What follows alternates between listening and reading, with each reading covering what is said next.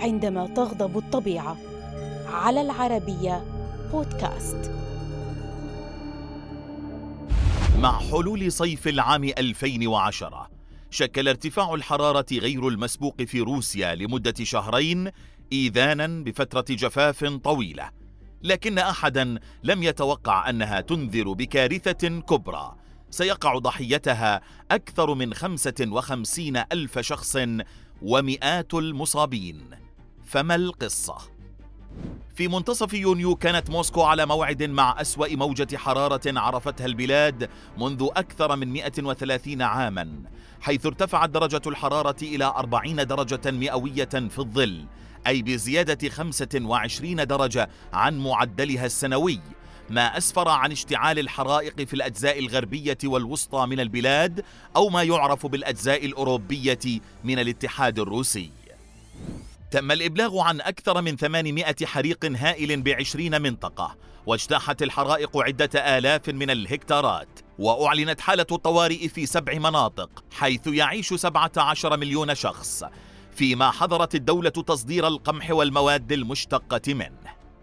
التهمت النيران المستعرة المنازل والأشجار وحقول المزارعين، وأحرقت أكثر من مئة وخمسين تجمعاً ريفياً.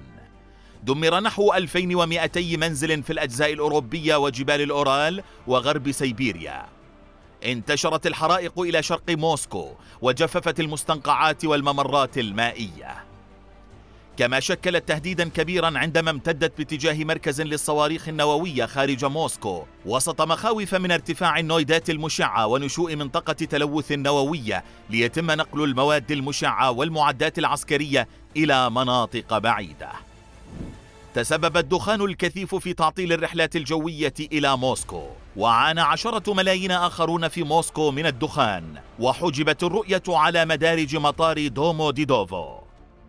تدخلت القوات المسلحة لإخماد الحرائق، كما ساعدت عدة دول في عمليات الإنقاذ من خلال تقديم المساعدات من طائرات ورجال إطفاء ومعدات، ما ساعد على إطفاء معظم الحرائق مع حلول منتصف أغسطس، فيما ساعد بدء هطول الأمطار على تحسن الوضع في معظم مناطق وسط روسيا، إلا أن الأمور بقيت صعبة في جبال الأورال وجنوب سيبيريا حتى سبتمبر، كما تسببت الحرائق في تشريد أكثر من ثلاثة آلاف شخص.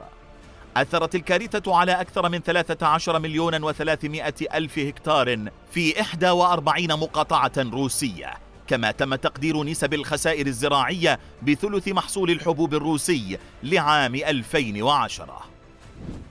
أما حجم الخسائر الاقتصادية فتم تقديره من خمسة عشر مليار دولار إلى ثلاثمائة مليار دولار. بعد الحادثة خصصت الحكومة أموالاً لبناء مبان لضحايا الحرائق، كما واجه المسؤولون المحليون في روسيا اتهامات وعقوبات باتخاذ إجراءات غير كافية لمنع الحرائق والفشل في الاستجابة، لكن المزارعين كانوا الخاسر الأكبر بعد أن ذهب شقاء عامهم أدراج الرياح.